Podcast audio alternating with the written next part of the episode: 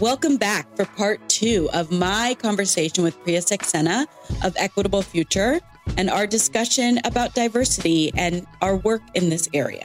Today, we continue our conversation about why this work is hard, necessary, and how we can use all the support we can get. Enjoy. You can't look at your reflection in the mirror if you close your eyes every time you step up to the mirror, right? Right, right. It's the same thing. You can't see what society is if you refuse to acknowledge it. So, my work with all of my clients starts with acknowledging where we are right now, how we got here, and sitting with that. Yeah. We sit with that and we we think about it. We talk about it, we reflect. We make time for experiencing those emotions whether they are guilt, shame, confusion, shock, comes up a lot and we experience them. I think so much about the work that I do is really in reconciliation and understanding how we got here. Sorry, that's my cat. Little Minerva wants to be on the podcast. Star in the making. That is really where I guess I bring my values, but also like my little East Coast side of me. Yeah. And just saying that like a value and and a key part of doing this work and starting your journey off on the right step is knowing how we got here. So if we're if we're going to work together, that's something we're going to do. Yeah. And it will be hard, but we'll do it. And it'll be hard. And it's not a reflection of you as an individual, but it is a lesson in the systems that were built to exclude, not to include. Yeah. One of the things that I really like about working with you is that you helped give voice or a verbiage or a way to talk about the things that I have only felt but didn't mm. know how to put into words. Mm-hmm. So things like white dominant culture, characteristics of white dominant culture. So I have hired Equitable Future and you to come provide training to our staff at the Vita agency. And part of that training was a handout, a resource on the characteristics of white dominant culture and then we got to work through what those things are and, and, identify them and not just identify them like in a shameful way, but be able to give a voice to it. I think part of some of this sometimes, and I don't know if it's the Seattle me or if it's just the me me, but where I'm like, I know exactly how that feels and I've done, and I can explain it to you in a roundabout way, but I didn't know what to call it.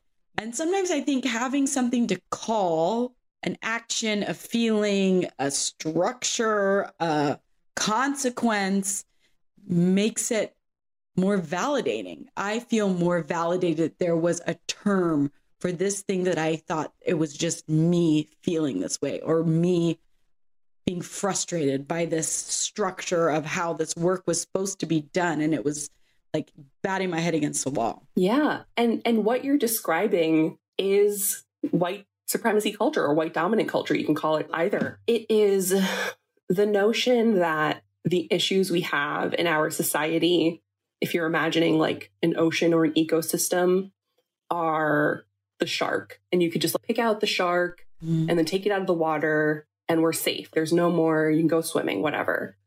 But our society is built in a way that really is untenable for people of color and indigenous people. So it's not the shark that is the issue. It is the water. Our water is poisoned with these concepts that really harm. All of us are harmed by the characteristics of white supremacy culture, which include things like perfectionism and a sense of urgency, binary thinking, so much more.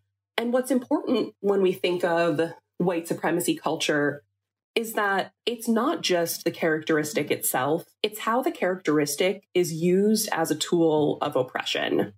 Right. So, for example, like I said earlier, sense of urgency is a common characteristic of white supremacy culture. It is this feeling that everything needed to be done yesterday and that everything is the most important thing you've ever done.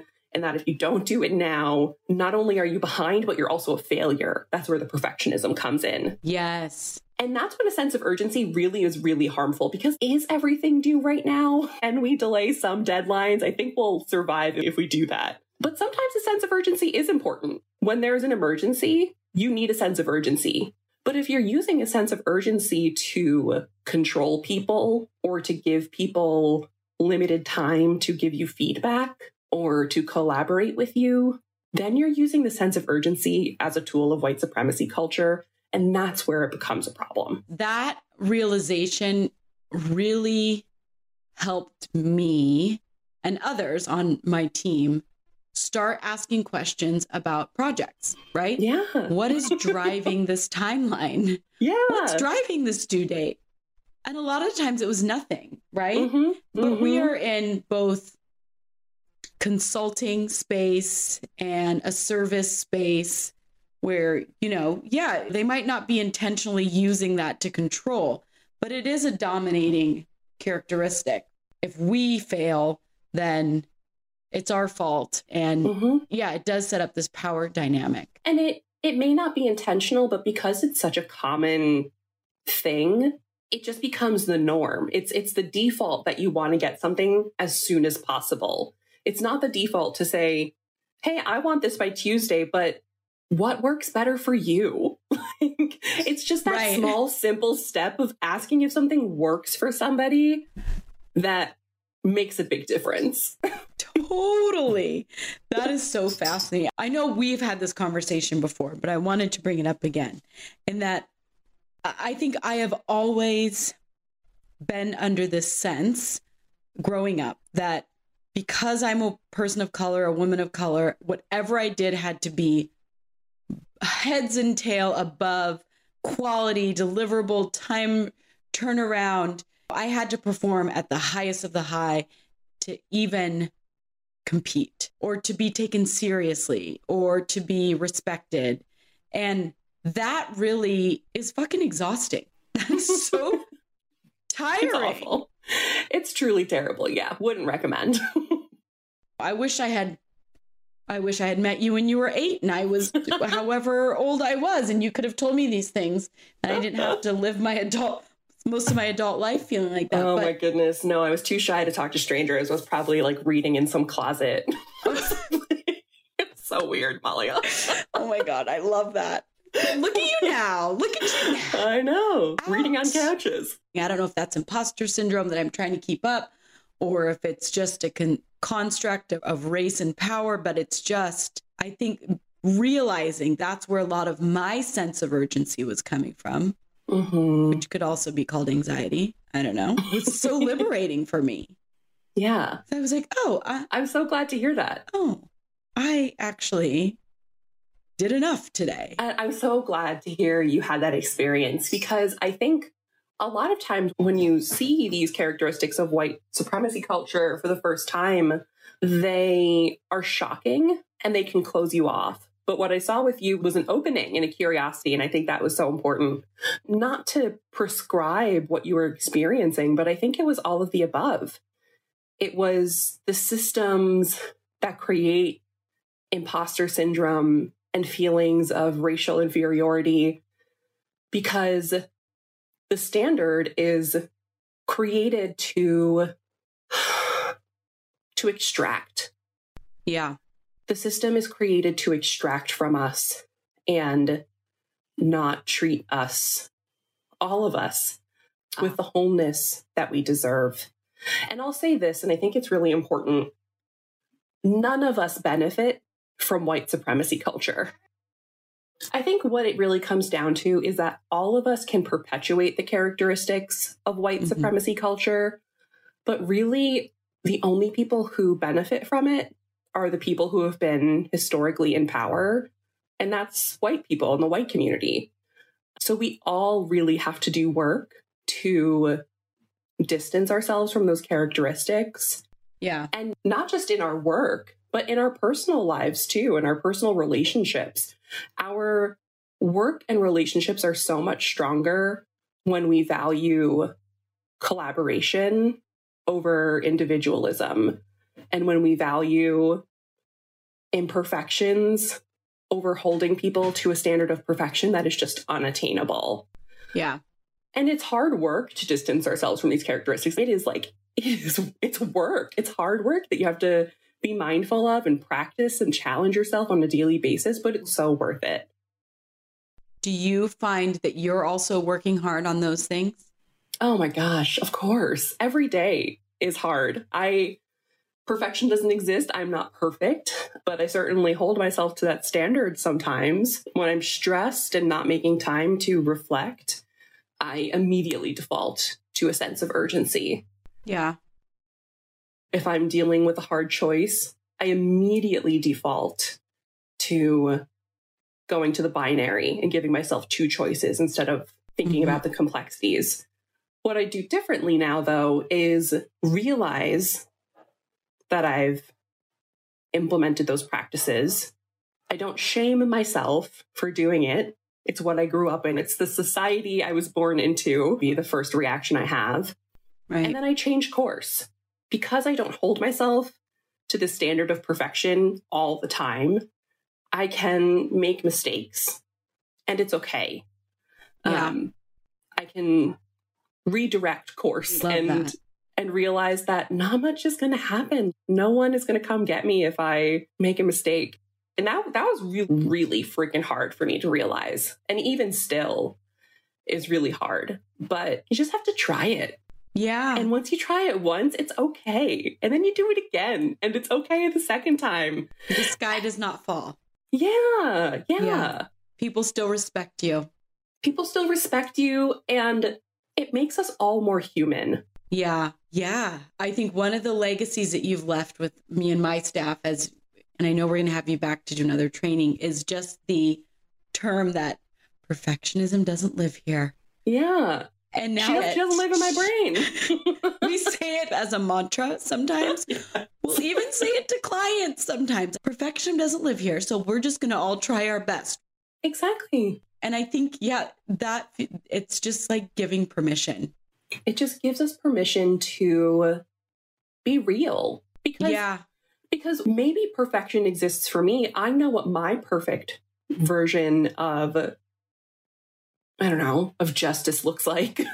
but that might be different for somebody else. So it's what's all that to say is what's perfect for me might not be perfect for you. Yeah. So that's an, another aspect of this where it's just a standard that perfection doesn't exist. She doesn't pay rent. She doesn't get to live in your brain. I love it. No, I love that. Okay. Perfection doesn't exist. This is hard work.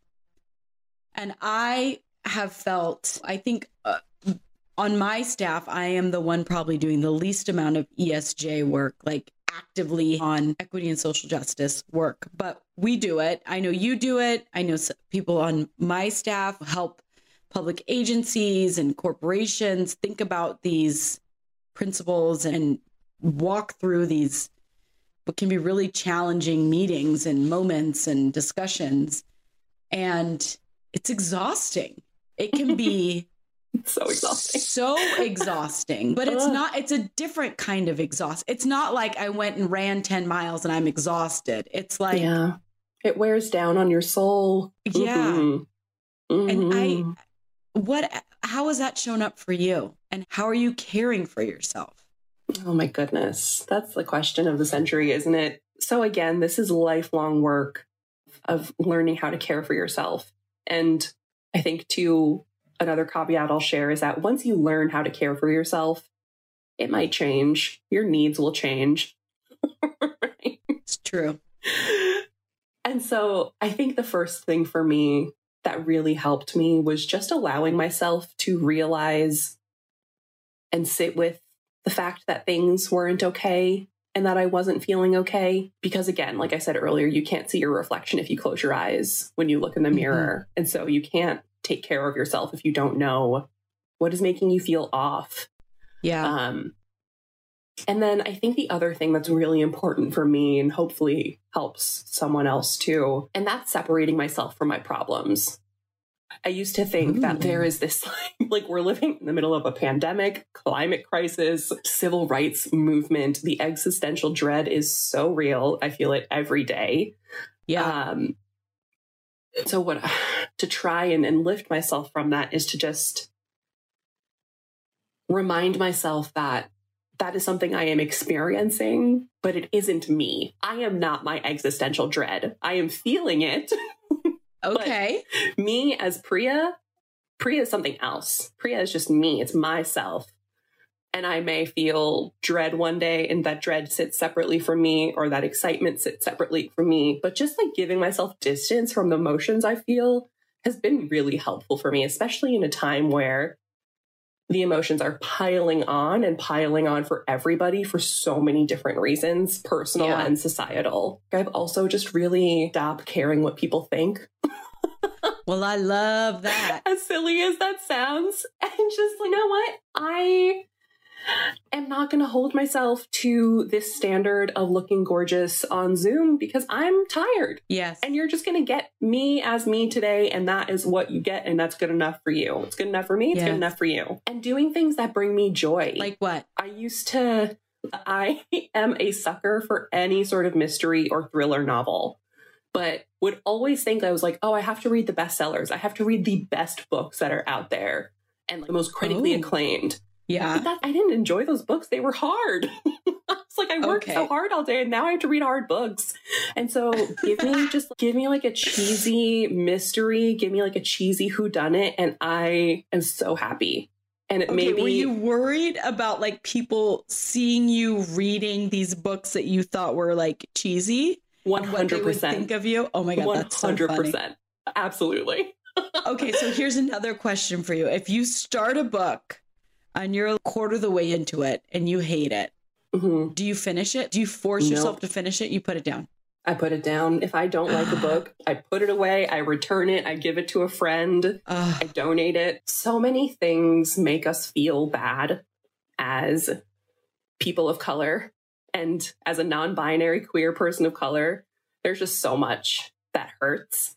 And so I just don't have time anymore for things that don't bring me joy. I'm not going to read this book if it's bad. It may work for someone else, and that's so great, but I hate it. I just returned a book like that yesterday. I just like, this isn't for me. Everyone loved it, but it's not for me. So I just returned it, and I feel great. And I'm now reading a very cheesy ghost story book, and it's lovely. oh my God. I love that. I really do. Like it's a simple thing, but it feels so revolutionary to just not feel forced to do stuff. Yeah. Yeah, it sparks at like, where does it even come from? Like, why would we feel like we have to finish a book if we hate it? Where did that come from? I don't okay. know. I wish I could That's, tell you. I know. Okay, so you reading is a form of self care for you. Mm-hmm. What else are you? I know that we are still in this, I don't phase whatever, where we're staying home and we're not leaving our house. And what other things are you doing to find joy and balance, mm-hmm. knowing that the world is still tipping upside down and we're doing the hard work? You're yeah. doing the hard work.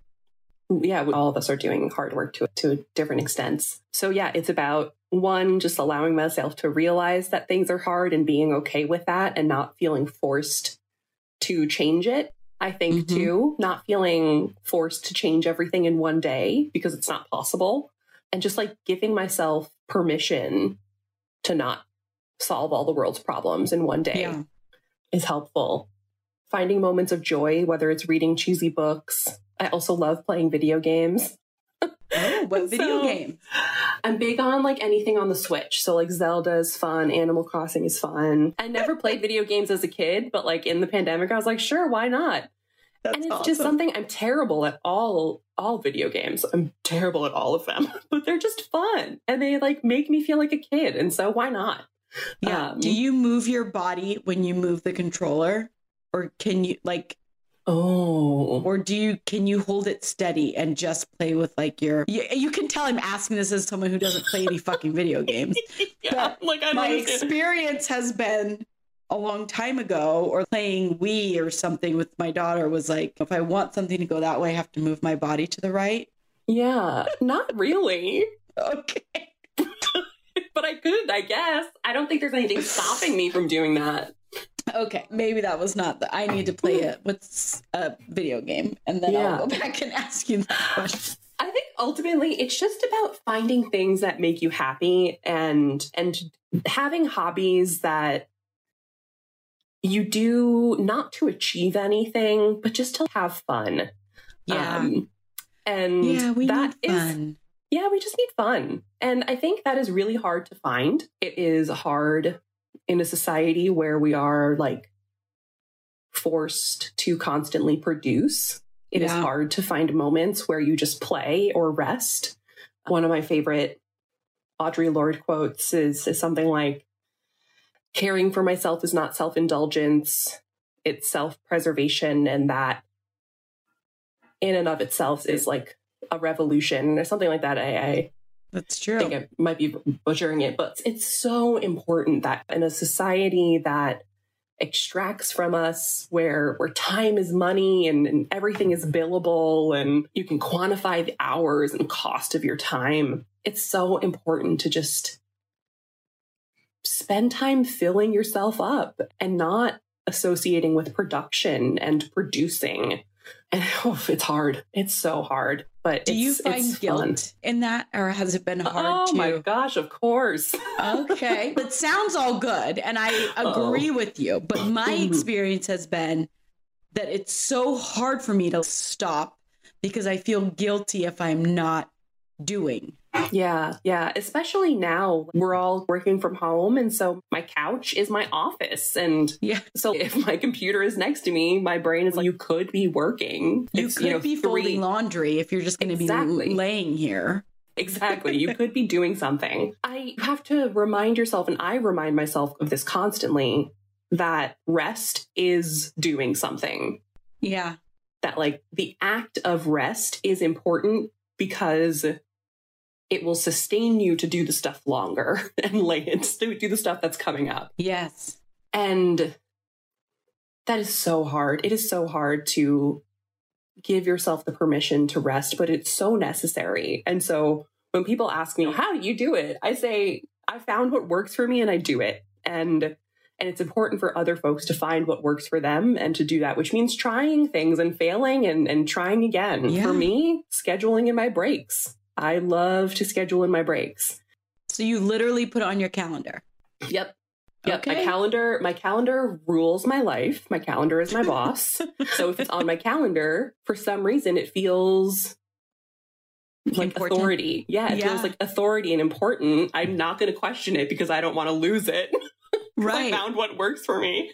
And so I put it on my calendar, especially if I have a really busy week. I yeah. do it a couple of weeks ahead so that I can like I have that time reserved already. You're intentional um, about it.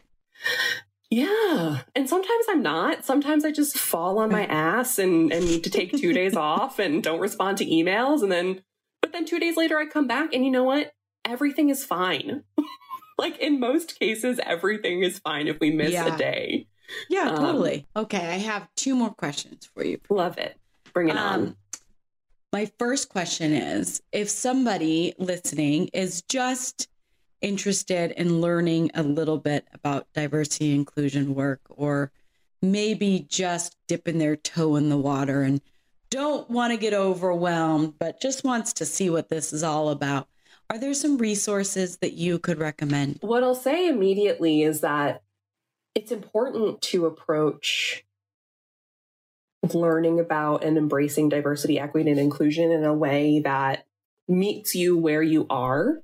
Mm-hmm. But so much of this work and the and, and where the growth really happens is in feeling that discomfort, is in in that feeling of being shocked with how we got here mm-hmm. and experiencing those emotions. We can't numb ourselves and to understand how we got here and how we can make things better, we have to feel those emotions. And those emotions are okay. They're good. They're productive. So the resources that I'll share, I don't think will necessarily help people dip their toe in the water, but will push you to think differently and to see and imagine a different future and a sure. different version of society. Yeah, I think some of the question, the reason why I ask, I think, is a little bit selfish on my end because I experience this diversity inclusion work as I can identify with a lot of it. I have a lot of experience that I can share. I have my own experiences and stories of those around me. And I sometimes feel because I'm a woman of color, I'm expected to know it. And I'm the expert. And I am far from an expert. I am I always say like I'm learning from everybody every day and that's part of the work. Mm-hmm. It's not tap out I'm done. You're right. I'm a woman of color so I don't need da la la. And let me tell you and I'm going to I'm to say to you Priya that you can in retrospect say you don't want me to include this part. But part of my work was I understand race, how I relate to race. I don't quite understand like gender identity or mm-hmm. or being on a, a spectrum of gender identity. Yeah, and and I think part of me, one thing I actually really struggle with like, being an anti-racist strategist is that people do expect me to have this list of resources, this like list of top five books or top five uh, articles okay, okay. Yeah. that will help them learn what they need to learn. And truly the case is, is I don't know what's going to work for you. I don't know what's going to resonate with you. I don't know what's going to be that thing that gets you hooked. I right. wish what would get you hooked is my own speech about why racial equity matters, whoever I'm talking to, but mm-hmm. it might not. And that is the reality. So, like, I, I struggle to come up with that perfect list of resources because I don't know what works for different people. I will always direct people to Black, queer writers and thinkers and mm-hmm. justice seekers because that's where the movement begins and that's where the movement is born. Right. Um, you know, Google is such a good friend. just just typing in like what are pronouns and why are they important is going right. to lead you to some good information. And I would, it, you know, it's interesting to to that need to have sources is fascinating because just someone saying, "Hey, my pronouns are they them," and that's it. And a discussion should be enough. There shouldn't need to be an academic, rigorous study in the background for you to. That, no, I, I agree. But then yeah. I also think that is it enough for me just to be like, okay, or should I be trying to understand what that person's journey or feelings are? I don't know. I for me, I'm just want to reiterate. I think that we're all on our own journey, and just mm-hmm. because we're doing this type of work or I'm doing this type of work doesn't mean I know everything. Exactly. Or that you or, want to talk about everything. I Yeah, that okay, there it is too. Mm-hmm. Like I myself am non-binary. I use they them pronouns, but it's not something that I want to like, teach people about all the time. Right. Yes. It's exhausting to just have to explain to people why I exist.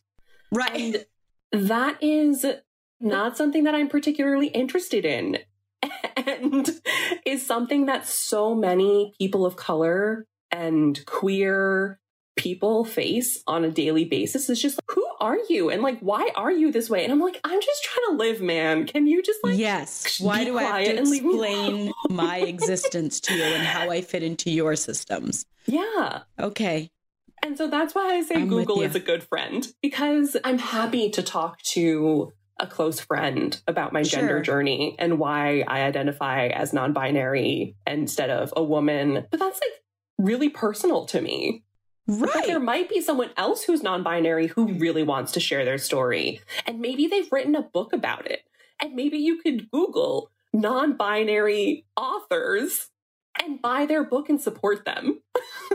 like, the there are so many steps that yeah. you could take instead Priya's of forcing other people to tell their story. To my question about my lack of knowledge is Google an author and buy their book.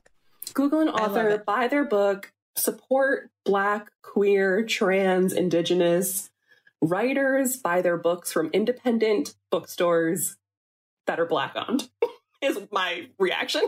I love that. Thank you, Priya. You're welcome, Amalia. Okay, so my last question for you is Ooh. what does having the whole damn pie mean to you? Oh, man. Is it corny to just say justice? My whole damn pie is a future where, like, the structural barriers and cultural tendencies that have got us to this stark place are gone. I want a barrier free world so that Black and Brown and queer people can have the agency to thrive, not just to survive, but to thrive and to live without fear. And it, it sounds like such a simple request, but it is, it's really far from happening. We're certainly not there yet. And so it's a big pie, but my whole damn pie is just simply justice. I love it. I love that pie because without it, that living with fear is, is hard to. That's another place where everything gets very tiring because mm-hmm. it's just always in the background. Yeah. And you're just trying to cover it up with other stuff, but it's right? so tiring. And you're just like, can I just exist? Can I just go to work and and read my cheesy novel and read my cheesy novels and visit yeah. with my cats and my houseplants. 30 houseplants, Priya. Is this true? It is true. I have so many houseplants, and that's actually, I should have mentioned that. That's another thing that brings me joy. I just, I love, I guess I just love like creating community and making people feel like they belong. And because I haven't been able to do that in the pandemic, I have amassed 30 plants that I now take care wow. of. and but I love them. They're they give me so much joy. I need to buy a plant. I don't have as many house. I have near. I I maybe have two. I'll send you a little cutting. I have a big plant. Her name is Joy, and she is just like overflowing. And so maybe I'll send you a cutting because she is she's delightful. Everyone can use a little joy. Is. Wait, do all your plants have names? No, she has a name because she, she was a gift from my old therapist before she yes. moved.